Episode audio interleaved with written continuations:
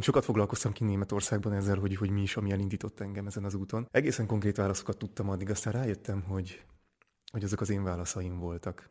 De nem biztos, hogy az a teljes valóság, és, és amire rátaláltam, az igazából valami olyasmi, hogy idehozott a lelkem. És nem tudom megmondani pontosan, hogy miért, meg hogy mi az, ami rám vár, de engedem, hogy az életem belenőjön ebbe a válaszba.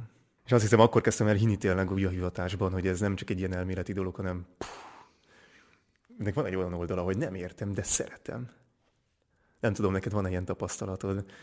Hát a színpadon is valami hasonló élünk, meg nem is egészen a színpadon, hanem magába abba adok-kapok játékban, amikor, amikor a közönséggel együtt vagyunk egy térben, valamilyen tulajdonképpen eszközök vagyunk. Eszköz a testem, eszköz a hangom, eszköz a lelkem, eszköz a gondolatom, eszköze annak, amit épp csinálok. És gyakorlatilag azt érzékelem, hogy csak pörög-pörög a fejem, hogy hogyan lehetek abban a pillanatban hiteles, és hogy lesz ez a, az egészből egy olyan játék, ami eljut a közönséghez, hogyan lesz ebből valamiféle üzenet, és a közönségedbe hogyan reagál, és ez, ezt, a, ezt az örökös játékot nagyon szeretem.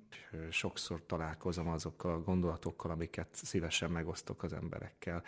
Inkább előbb volt az, hogy szerepeken keresztül, mielőtt még saját magam meg tudtam fogalmazni, hogy én magam mit gondolok az életről, vagy bármi másról. Ehhez mondjuk hozzásegített az a jó néhány szerep, amin átmentem. És persze közben a vallás is, meg az, hogy az ember megnyílik, és felfedezi azokat az ajándékokat, amiket otthonról hoz.